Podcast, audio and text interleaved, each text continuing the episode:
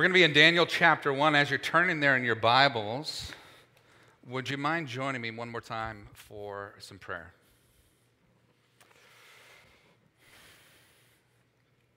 Father, each of us come time today with the concerns and cares of our life.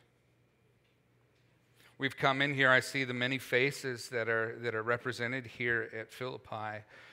And I, and I recognize that every person is coming with a unique and specialized burden from their own life.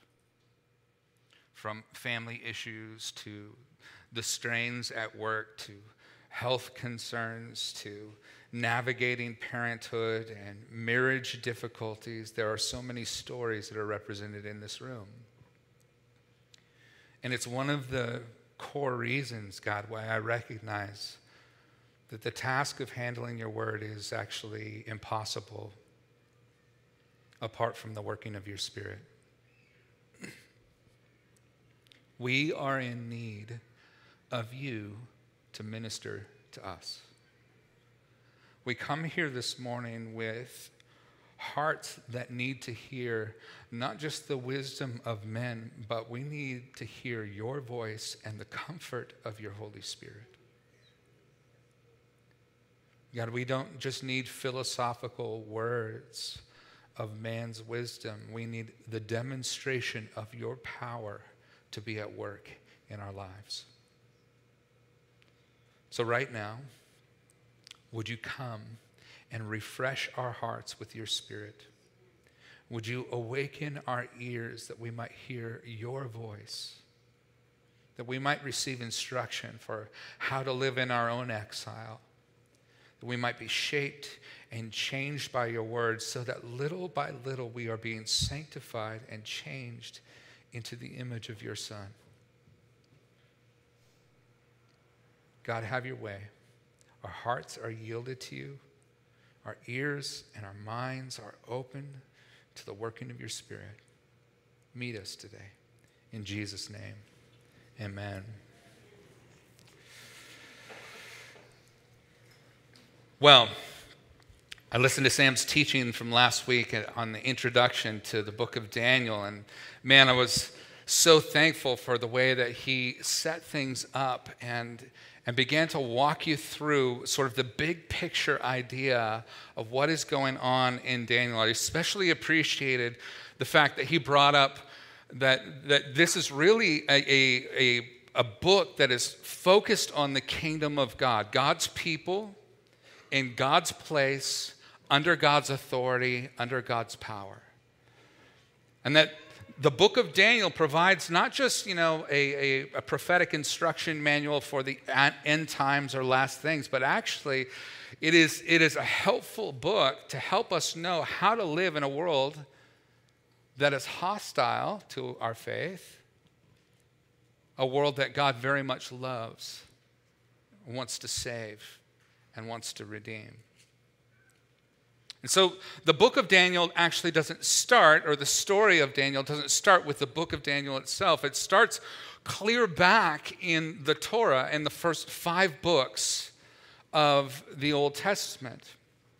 We are told in Deuteronomy chapter 28 uh, that, that while the Lord is slow to get angry with his covenant people, and, and that he warns them patiently of their sin's consequences. And he warns them through hardships. And though he's patient, his patience is not eternal. Persistent, impenitent, and flagrant covenant violation would get them expelled from the promised land. And he told them that up front before they ever set foot in the promised land at all. He warned them through Moses in Deuteronomy chapter 28. Let me hit some of the highlights for you.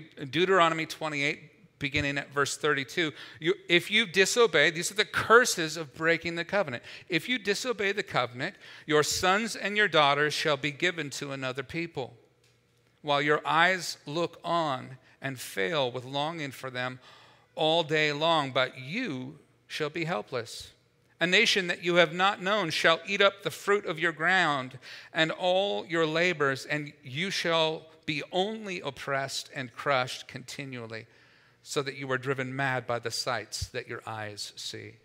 He goes on to say in verse 36 The Lord will bring you and your king, whom you set over you, to a nation that neither you nor your fathers have known. And there you shall serve the other gods of wood and stone, and you shall become a horror, a proverb, and a byword among all the peoples where the Lord will lead you away. And again in verse 41 Your sons, or excuse me, you shall father sons and daughters, but they shall not be yours, for they shall go into captivity. So God warned his people. He said, Hey, listen, I'm going to bring you into the land of promise and, and, and, and, and I'm going to bless you. You're going to live in houses that you didn't build. You're going to eat the fruit from vineyards and from olive trees that you never planted. And I'm going to bring you in. I'm going to prosper you. The only thing that is necessary is a vibrant, loving relationship with me. That's it. And if you abandon that, harm will come, difficulty will come. And true to his word, God's patience with the northern kingdom of Israel ran out in 722 BC. Israel was exiled to Assyria. Uh, you can find that story in 2 Kings chapter 17, verses 7 to 23. And the Lord's patience with the southern kingdom of Judah ran out about 120 years later, according to Jeremiah chapter 25, verse 1. This took place in the fourth year of Jehoiakim when Nebuchadnezzar came in and began to uh, invade Israel, about 604, 605 BC. Now, Babylon had gained control of the Middle East a year earlier in, in 605 and was forcing Judah to serve the empire as a vassal state and to pay tribute uh, to, to Babylon, according to 2 Kings chapter 24, verse 1, uh, the, the king was really just a puppet, and he was, it was his job to collect money from the people and send it back to Babylon to support uh, that, that invading country. Matter of fact, this was a fulfillment of Isaiah's prophecy about Judah going into Babylon. And, uh, and, and that prophecy that he gave was beginning to come true. And Jeremiah, who was a temporary, a contemporary of, of uh, Daniel, he also witnessed this coming true that God's promise that if they had abandoned their covenant relationship with Him, their loving relationship with God, that there would be consequences, that they would be led away into captivity. And so Jeremiah was constantly telling the people of Israel about this. Despite having received many chances to turn from idolatry, Judah rejected the word of the Lord. And in Jeremiah chapter 25, verses 1 through 14, Jeremiah says, For 23 years I've been warning you. And I daily have been out here telling you, judgment is coming if you don't repent. But they would not listen. And so, in fact, judgment did come. Now, as is the case always, though, throughout the history of God's people, though Israel had strayed from God nationally, there was always among the Israelites this remnant of people. People who didn't compromise. People who were faithful to God, faithful to keep the covenant. And it appears that Daniel belonged to a family who maintained covenant faithfulness. He belonged to such a family that, that in the midst of moral compromise all around them and, and covenant compromise, this family apparently invested in their son Daniel and said, No, that others may, but we will not. There might be compromise happening, but we're going to live this way because God has called us to live this way, and this is what it looks like to have a loving relationship with God. And so, I want to paint a picture for you before we dive into the text here of, of life before Babylon. For most of his life, Daniel had grown up in the community of faith. As a young boy, he had likely been taught the, the very many songs that the spiritual leaders of Israel used to help young people memorize the Torah. Matter of fact, if you, if you go to Israel, one of the things that you'll see is really fun. A lot of times in your hotel, when you go to have dinner at your hotel, uh, there, there's a mixture of like pilgrims, Christians, there's, uh, you know, like Hasidic Jews and, and traditional Jewish culture, all mixing it up, eating in the same area in uh, the bottom of your hotel. And then every once in a while, you'll see a young boy who is going through his bar mitzvah. Uh, at the same time. And so he's required at the meal then to stand up and he sings in Hebrew a, a song. And that song is actually a quotation of Scripture. And this is the kind of culture that Daniel grew up in.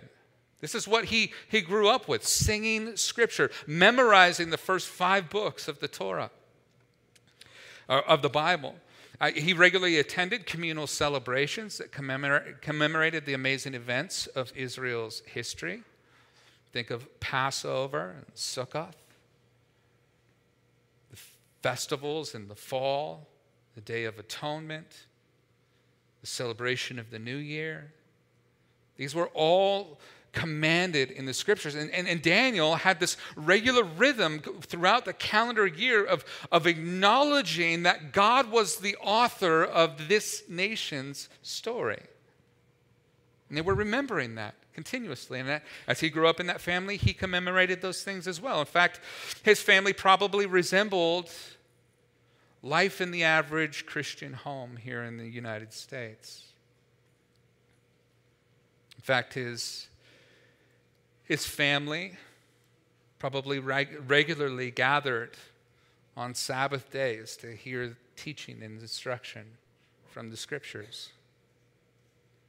He likely had restrictions about what he could and could not do in interacting with the pagan world around him. Do this, don't do that. You can touch this, you can't touch that. You can eat this, you can't eat that. This is all a part of his upbringing.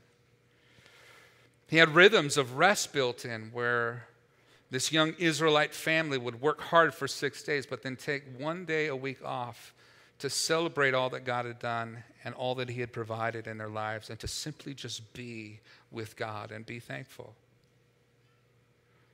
The scriptures were regularly discussed and applied to the lives of his family and, and the families that were faithful to the covenant promises of God and the covenant commitments of God that gathered each Sabbath day.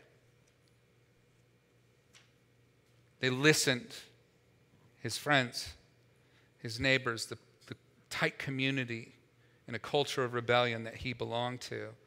They listened to the scriptures and allowed them to have authority over their lives. In fact, the entire identity of the families he grew up in, grew up with, was derived from being a part of God's covenant community. He grew up thinking that this way of life is right now and will always be this way. You think about that, the perception of a child, right? Growing up in that, it's like, this is what life is. It's all I've ever known, and it's all it will ever be. That's the way that Daniel thought as a young person. You know, Daniel was probably just a young boy at the time that the Babylonians invaded Israel.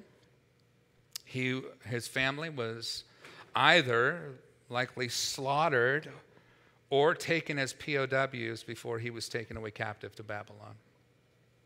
No doubt, the trauma of war left an indelible impression on this young man's heart and on the hearts of all of those young people carried away in chains. And the book of Daniel, this book that we're embarking on a study of right now, is the product of a life with God in captivity, in exile. A time where, from Daniel's perspective, the dominant culture around him was overwhelming. The dominant culture around him was not, was not reverent to Yahweh at all, had no desire to follow him. He was one of many conquered gods from their perspective. Daniel was in the minority culture while in exile. See, the Babylonian captivity was one of the great turning points of Israel's history. The people of God had been troubled by many nations before, from Egypt to Assyria. However, the one thing that had remained the same was that the dynasty that was established by God under the rule of King David and his descendants had always maintained power over the throne which meant that while there was a Davidic king on the throne in Israel, there was this hope of the kingdom being established. The kingdom that God promised would be established through David. So, as bad as the culture got, they had this, they, well, yeah, but a descendant of David is still on the throne. The promises are still in effect. We're going to be okay. God is good. But now, with the captivity, now with the exile, it is Babylon that is in control of the throne. It is no longer a descendant of David. Jehoiakim and his son Jehoiachin uh, end up staying in power for a very short time, but through the rebellion, they are dethroned. And the question that is presented to all of Israel and to those raised with this understanding of God's covenant promises and how he will establish his kingdom is Are the promises still valid? Is God still in control? So, there's the setting for the book of Daniel. And, and there's very practical instruction for us to be obtained. Matter of fact, the, the book of Daniel most of the time is looked at as a, this sort of, uh, you know, code prophecy book where you, you go through and you, you try and figure out, well, this beast corresponds to this nation, and you're, you're trying to like match everything. It's like a Christian Sudoku, right? And that's, that's a, how a lot of people perceive the book of Daniel, but it's so much more than that. First of all, I want you to take note of this if you're a note taker you should know that the book of Daniel is hope literature. It's hope literature. Daniel provided the promise that life would not always be lived in exile.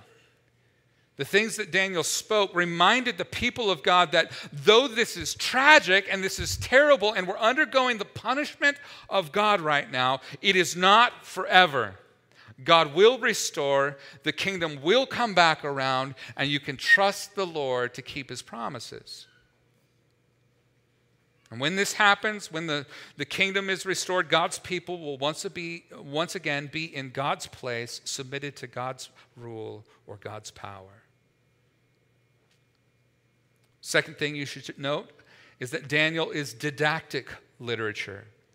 That is, Daniel is providing an example or an instructional for how to live in exile without being conformed to Babylon's system. So, in Daniel, when you're looking at how Daniel responds to, to the, these powers that are over him, these governing authorities that are pushing him towards compromising his faith, you see times where Daniel is okay with some of the, the, the requirements that are placed upon him a new name, a new education. He's okay with that, right? But then there's other times in the book of Daniel where he and his friends say, No, we can't do that. That's too far. You're asking us to compromise our relationship with God, and we can't do that. So it was instructions, it was didactic literature, teaching people how to live under exile. And Daniel and his friends were sent to Babylon by the decree of God and given instructions for how to live there by the prophet Jeremiah, who told them, plant vineyards, build houses, have children, and pray for the city that you live in. Pray for God's peace over it so that you can have peace while you live there. And thirdly, it was triumphant literature. The hope it offered to those in exile was the knowledge that while everybody thinks that Babylon is in control, it's God who's pulling the strings. God is still in control. Even in Babylon, God is still in control. Though Israel was under the discipline of the Lord, God still had a plan to build his kingdom, establish his king, and redeem his people. And none of that was affected by any world power. It doesn't matter who's sitting on an earthly throne, God Himself still rules from the throne that runs the universe. And it was triumphant literature. What you see is the, the kings and the kingdoms being toppled throughout the book of Daniel. You see that the eternal kingdom rises to the surface and God is in control. And so, as Daniel pens these words and as he, as he tells his story of his experience in exile, people are learning to put their hope in those things that are eternal, unshakable, and immovable. A kingdom that cannot be shaken. So, I want to give you an outline for our first seven verses. Very long introduction. Sorry for that. Outline is simple. If you want to give this a title, it would be Exiled by the Will of God. Exiled by the Will of God verses 1 through 4, the devastation of exile, and verses 3 through 7, the dilemma in exile. The devastation of exile, verses 1 through 4, and the dilemma in exile, verses 5 through 7. So let's talk about the devastation first. Verses 1 through 4 sort of summarize the devastation of this new reality of life under exile or life in exile under captivity in Babylon. Let me read it to you. In the third year of the reign of Jehoiakim, the king of Judah, Nebuchadnezzar, the king of Babylon, came to Jerusalem and he besieged it. And the Lord gave Jehoiakim, king of Judah, into his hand with some of the vessels of the house of God. And he brought them to the land of Shinar, to the house of his God, and placed the vessels in the treasury of his God. Then the king commanded Ashpenaz, his chief eunuch, to bring some of the people of Israel, both of the royal family and of the nobility, youths without blemish, of good appearance, and skillful in all wisdom, endowed with knowledge, understanding, learning, and competent to stand in the king's palace and to teach them the literature and the language of the Chaldeans. So here's Here's the results. Here's the devastation that comes as Babylon invades under the reign of Jehoiakim. What happens is they lay siege against the city, they subjugate Jehoiakim, and now Judah is under the control of Babylonian rule in verses 1 through 2. The temple then is also sacked and it's stripped of some of the items in there of worship, things of value, things made of gold. And it's carted all the way back to Babylon, to the land of Shinar, and it's placed in a pagan temple as a trophy to say, look what our God did to their God. And the best and the brightest of the youth are hauled off captive to Babylon. And now all of a sudden, the throne of David is under pagan rule, and it looks like God's kingdom, his people, and his promises are defeated by the pagans and their gods. And life under Babylon is not easy. In the year 605 BC, under the reign of Jehoiakim, Nebuchadnezzar, the heir apparent of the throne of Babylon, invades and by, he forces Jehoiakim into submission. And by way of historical background, it's important to know that there were actually three different times where Nebuchadnezzar comes in and he, he punishes Israel. He overthrows the government. The first time happened in 605, a little more than 100 years after the northern kingdom of Israel had fallen to the Assyrians.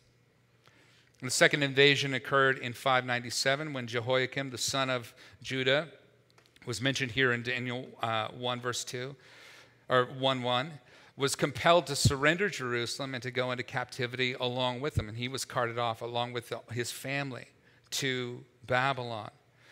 Uh, including, uh, included in that second uh, invasion, the second reaping from Judah, were uh, Jewish leaders royal family, commanders of the army, craftsmen, and even some of the priests, like Ezekiel. Ezekiel was carted off to Babylon as well, and he writes from Babylon uh, as a contemporary of Daniel as well. And then the third invasion was the one that history remembers most. It took place in 586 BC, and that's when Jerusalem was completely destroyed. And the people of the land were deported to Babylon. Many fled to Egypt. And Jeremiah records that for us. He was in Jerusalem at the time of this final destruction of the city. So, as, as the book of Daniel opens here, it's important to take note of something that, I, that you, you might have missed when we read through it here. It says, In the third year of the reign of Jehoiakim, king of Judah, Nebuchadnezzar, king of Babylon, came to Jerusalem and he besieged it. Verse 2 And the Lord gave Jehoiakim, the king of Judah, into his hand with some of the vessels of the house of God. Who? The Lord. It was the Lord that gave Israel into the hands of their enemies.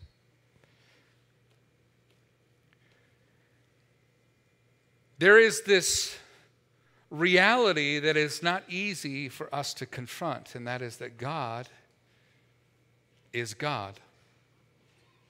And He makes choices to do as He pleases, what brings Him glory. Now, it's for our good. That's true. But that doesn't mean that it feels good. The discipline of the Lord is not pleasant, we're told in the book of Hebrews. Nobody really likes it. But afterwards, it yields the peaceable fruit of righteousness for those who are trained by it. That's what we're instructed that God, in his love for his children, will in fact discipline them. In Jeremiah 25, verse 9, in talking about the coming invasion, he prophesies that it will be Nebuchadnezzar who comes in and invades Israel. And he even calls Nebuchadnezzar in verse 9 his servant, God's servant. Though this is not something easy, easily seen from the human perspective, God is ultimately in, in control of world affairs, even evil kings and despots. That he's ultimately steering the ship. Now you said, wait, wait, wait, a minute. Jeremy, I don't know if I can get on board with this. Because you see the, the, the, the evil that is per- perpetrated on, on the world around us. How can God be in control of that, letting that happen? How does that take place? Well, I, the only thing that I can point to really is the cross. You see, there's this, there's this reality that God uses the evil choices of the world for his own divine purposes. Even sin, he uses for his own divine purpose. Nothing is beyond his ability to redeem and to use for his glory.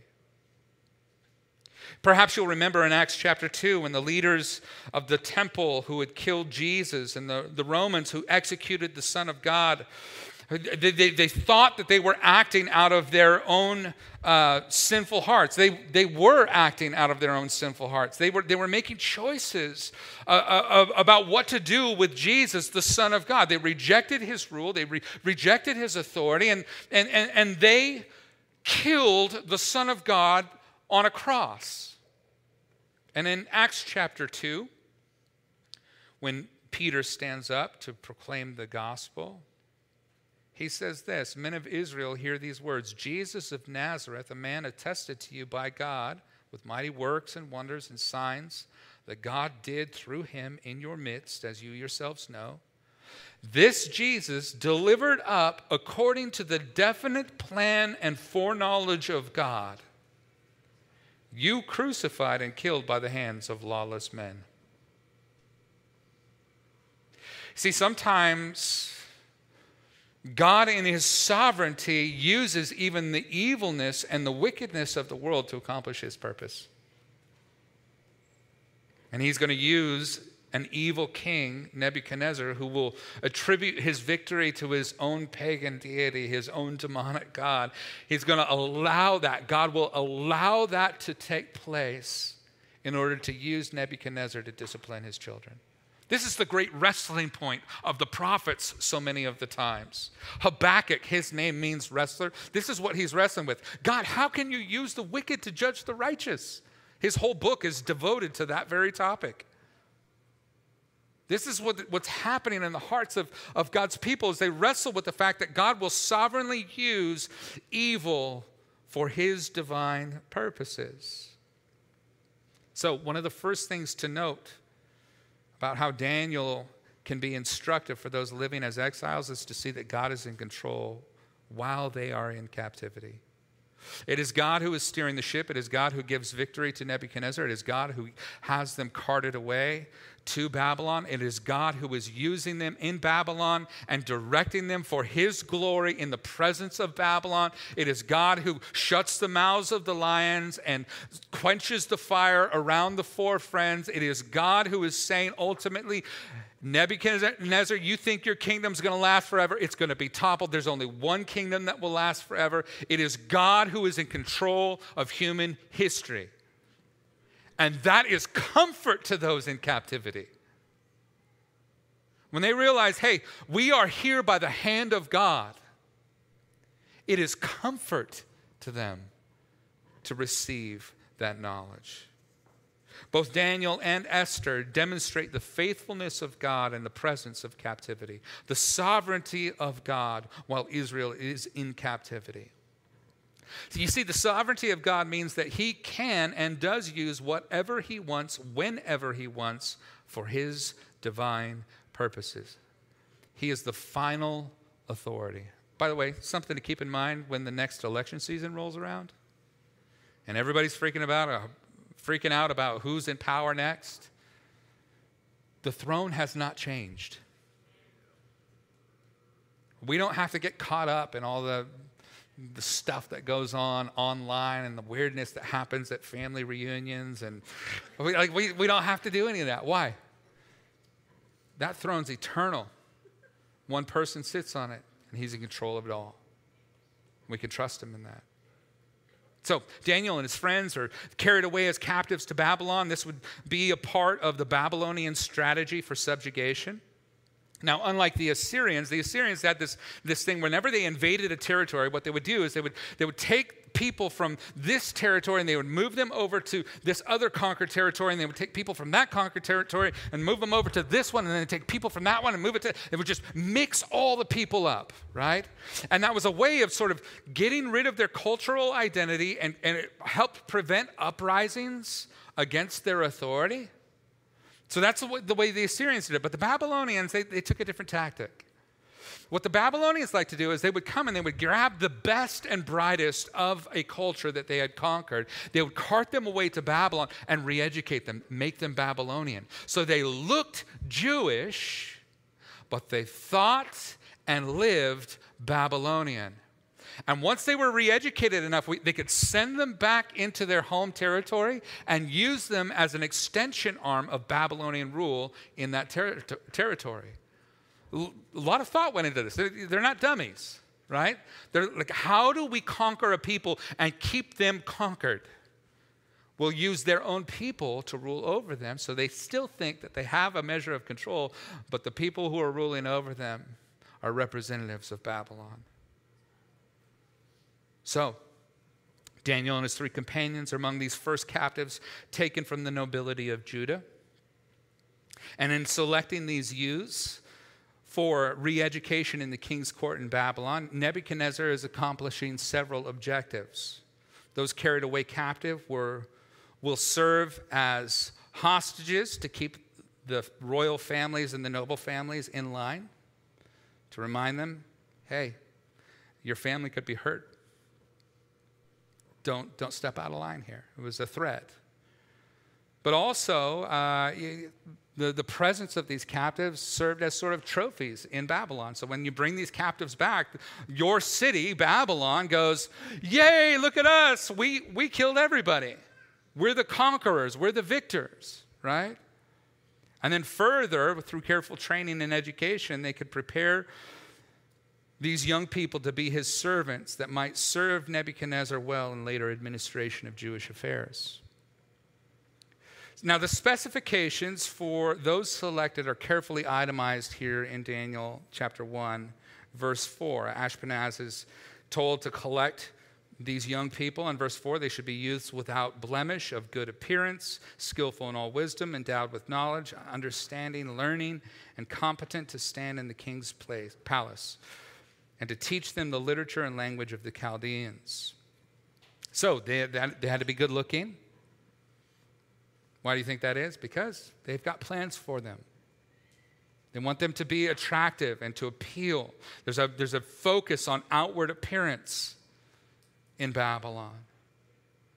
They should be skillful in, in wisdom, endowed with knowledge. They have to be smart. They have to be capable of learning. Why? Because they're going to have to learn a new language. They're going to have to learn new customs and a new culture. And if you have a dum dum up there, it's going to take longer or not be possible at all. By the way, did you guys know that uh, for our military, if you don't score over a certain level of intelligence, you, you can't get accepted into the, the military.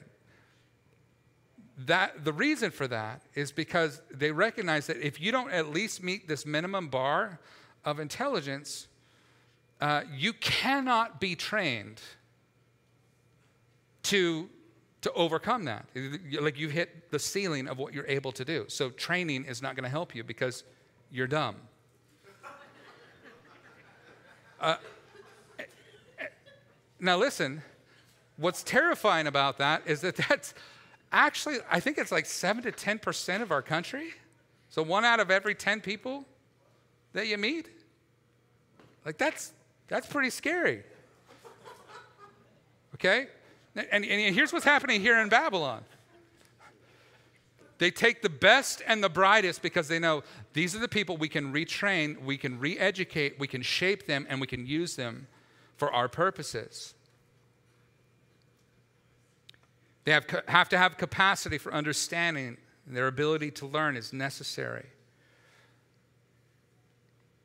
Babylon has plans for them, and in a word, their total physical, personal, intellectual capacities, as well as their cultural background, were all factors in choosing them for re education. And the training supplied however, was to separate them from their previous Jewish culture and environment and teach them the learning of the tongue of the Chaldeans. This was a re education program that was constructed to take away their cultural identity of these young people.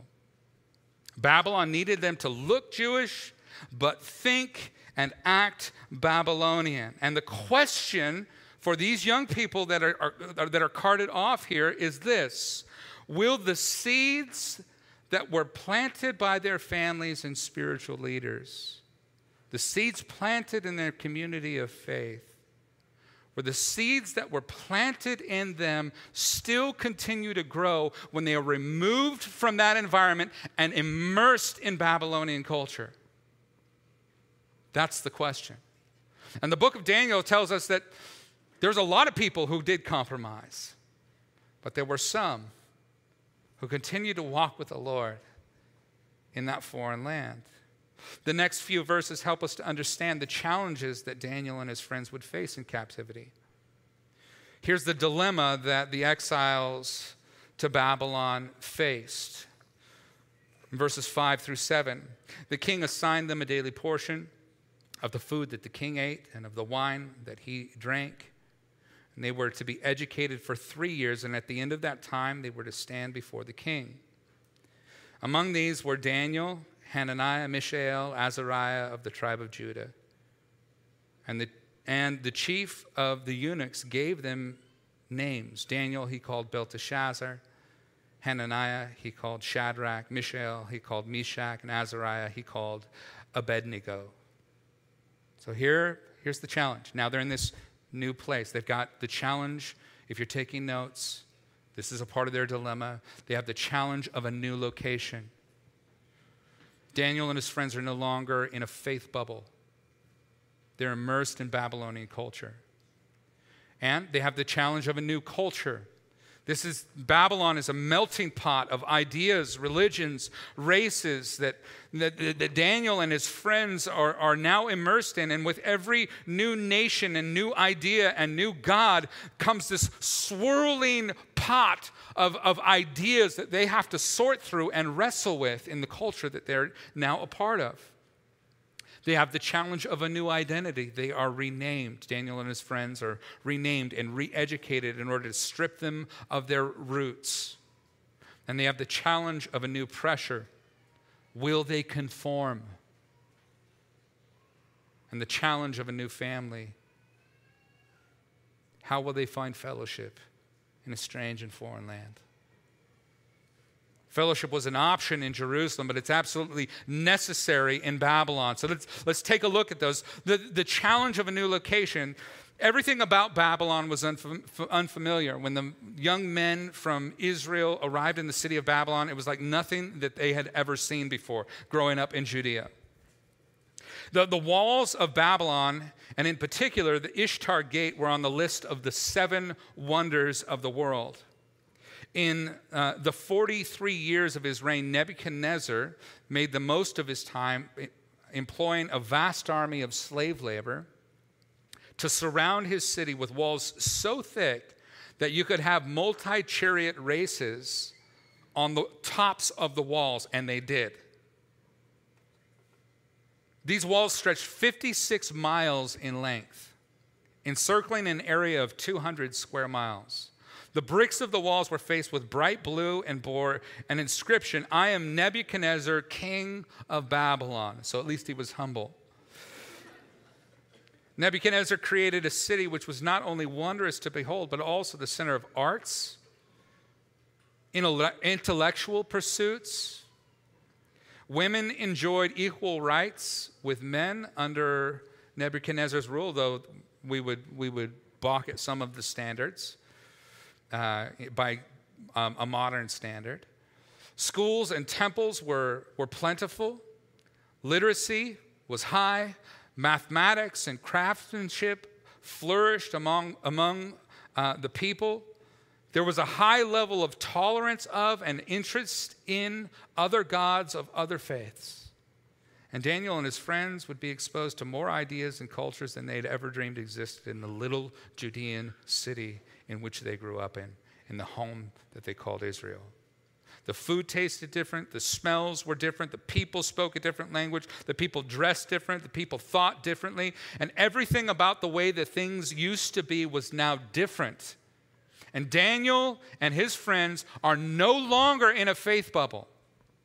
They're no longer in the majority, they're now in the minority. And they're immersed in that culture and they go, How do we navigate this? In faithfulness to God. So, the challenge of a new location, the challenge of a new culture. In this new land, no one values the things that Daniel and his friends grew up valuing. It's weird that you eat that way. It's weird that you rest that way. It's weird that you dress that way. It's strange. Why don't you be more like us? The pressure that is upon them, the idea that there could be only one God was laughed at. It was laughed at even more because of the fact that the Israelites had been defeated in battle and Yahweh was conquered. And the archaic deity for a small minded group of backwater communities in Israel was now, his temple had been sacked, and the items from that temple were now in a pagan temple. You guys are the losers. How can you think that your God is so great? How can you follow him Obviously, your God's not that powerful because look at where you are. Now, in the city of Babylon, the most influential, influential place in the world, their ideas and their values seem small, seem outmoded, outdated. Part of this was due to the fact that Babylon was filled not just with Babylonians, but, but captives from every other culture that they had conquered in battle. Babylon, Babylon became this melting pot of races and religions and ideas. And the exclusivity of Daniel's one true God would have not only been rejected, but considered offensive in a place where so many cultures and religions were seeking to get along. How strange, how disorienting for Daniel and his friends to come from a life that's centered on the worship of God, the worship of Yahweh, a life like they had enjoyed and grown up with, and, and now for that all to be considered irrelevant or narrow minded. To go from feeling like you were in the majority to now being a small minority was probably quite a shock to these guys. Think about how their perception would have to change. You know, we're all constructed in such a way that, that the, the pressure to belong to the majority is great. There's a lot of pressure. Sociologists call this a herd mentality. They think it's related to like a, a, protective instinct or a survival instinct, where like if, if I'm a part of the larger community, the larger group, then if battle breaks out or something happens, I have a, more resources to pull from and I can, I can be safe.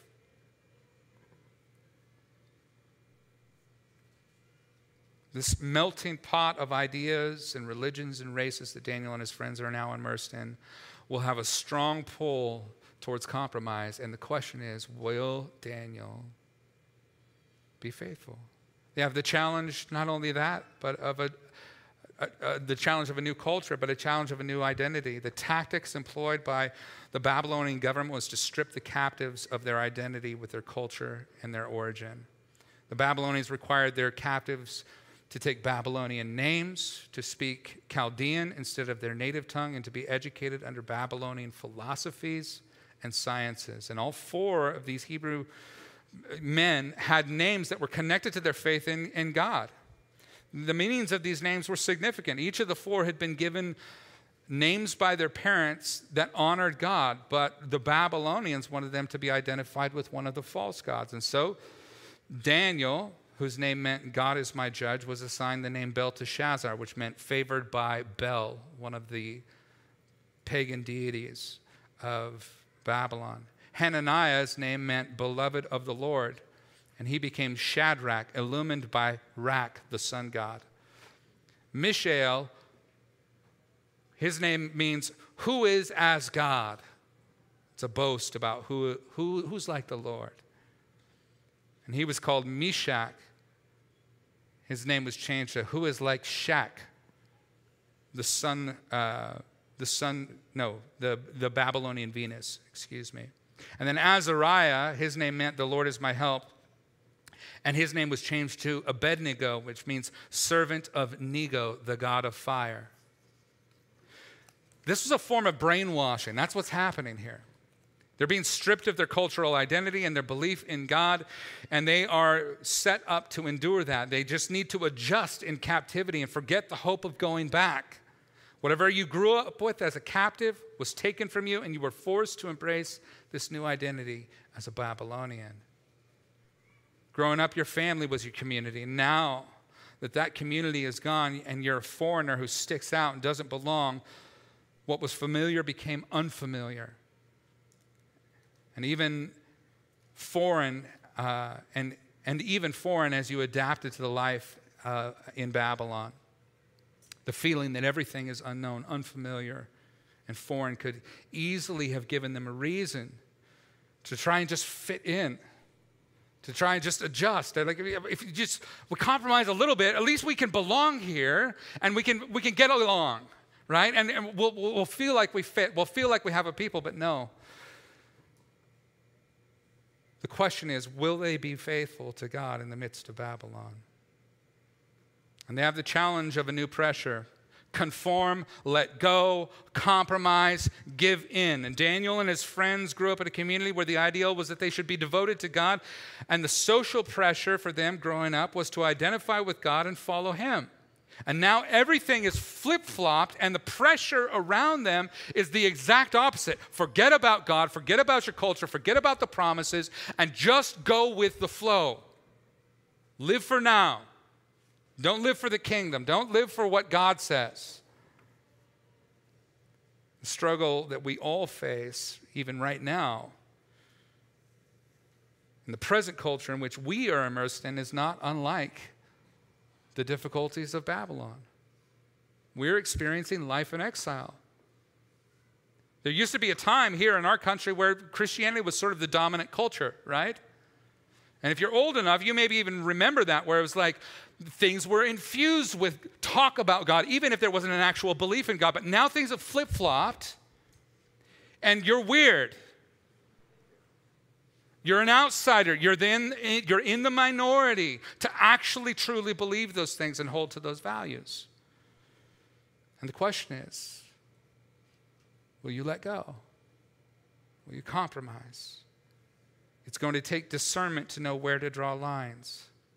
And that's why they have the challenge of a new family.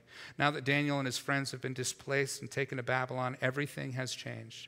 And among these changes, a serious challenge arises from this crisis. The serious challenge is this starting new primary relationships that will take the place of their missing family.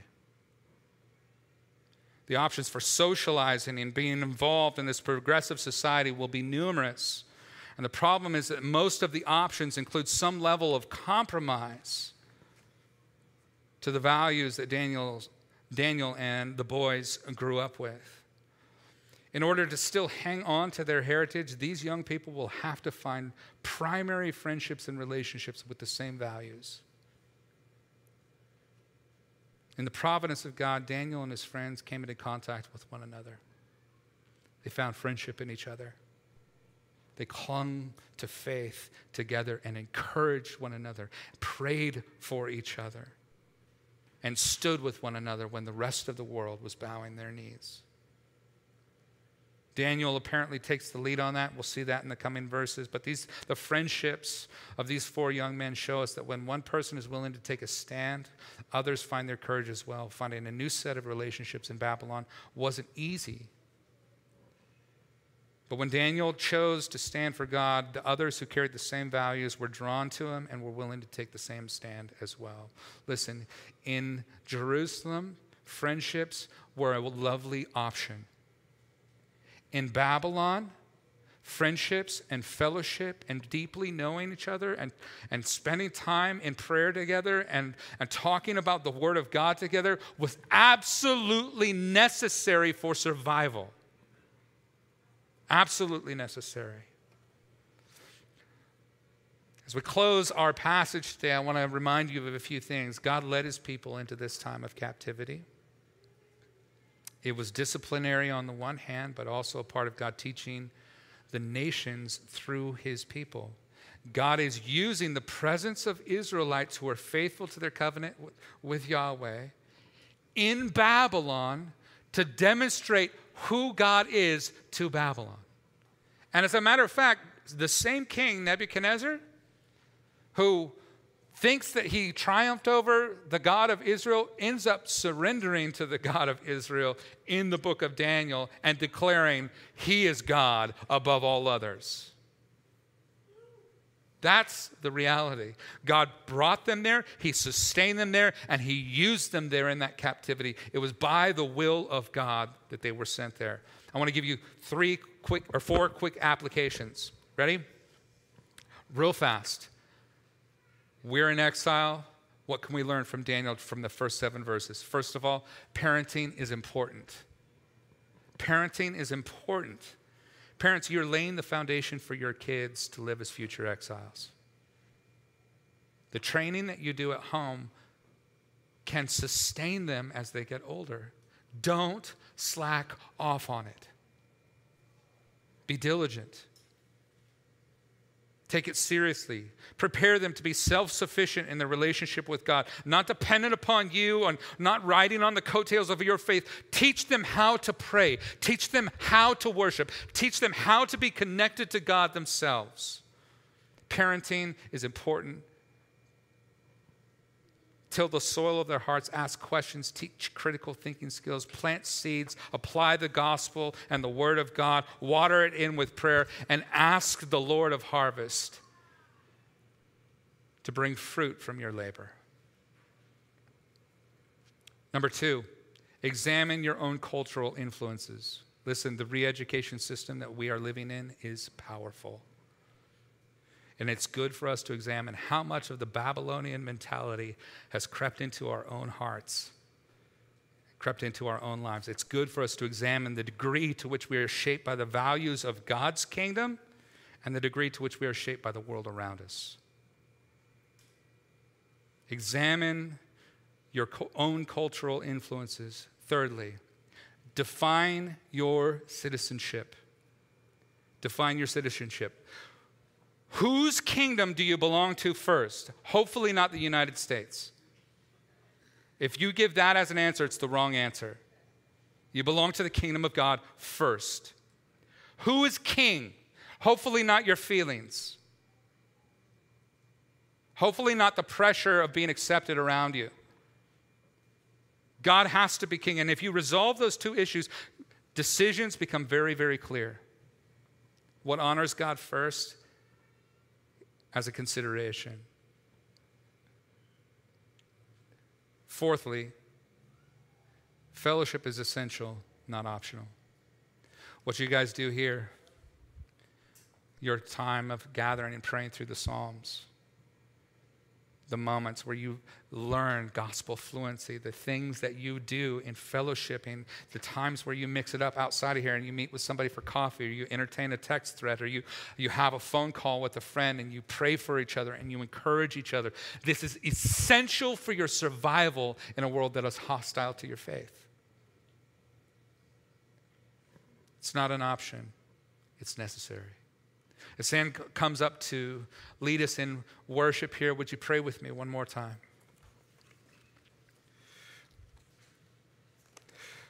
Father, I, uh, I think about this, this, this captivity and, and Daniel and all that his friends experienced. And I got to be honest, Lord, there's so many parallels to our own experience here. There's so many places where, where we feel the pressure of being accepted by the culture around us, where we feel like old and archaic people because our values do not match the ever changing values of the world around us. And God, we feel the pressure to compromise. We feel how necessary fellowship is for our well being. We feel the pressing need to invest in our kids and our families and to teach them how to think and how to know you, how to love you, how to follow you. God, we feel the presence of a world that is constantly calling us to be conformed to its image, and yet at the same time, the spirit inside of us that is calling us not to be conformed to the world, but to be transformed by the renewing of our minds. So, Lord, shape us. We're in exile here by your will, for your glory, for your purpose. It's good for us that we are afflicted. It is good for us that we have to make stand, a stand. It is good for us to have to examine the ways in which the culture has influenced our lives and to repent and have to change our ways, to stand up as missionaries to Grants Pass and to, uh, to, to Murphy and, and Merlin and the, the places around us. God, it is good for us to value your kingdom more than the acceptance of others. So, Lord, shape us by your word. Use us as a kingdom outpost for your glory. You've sent us here as exiles to this city, to this world, so that others like Nebuchadnezzar can come to know you. Use our lives for your glory. In the name of Jesus, amen.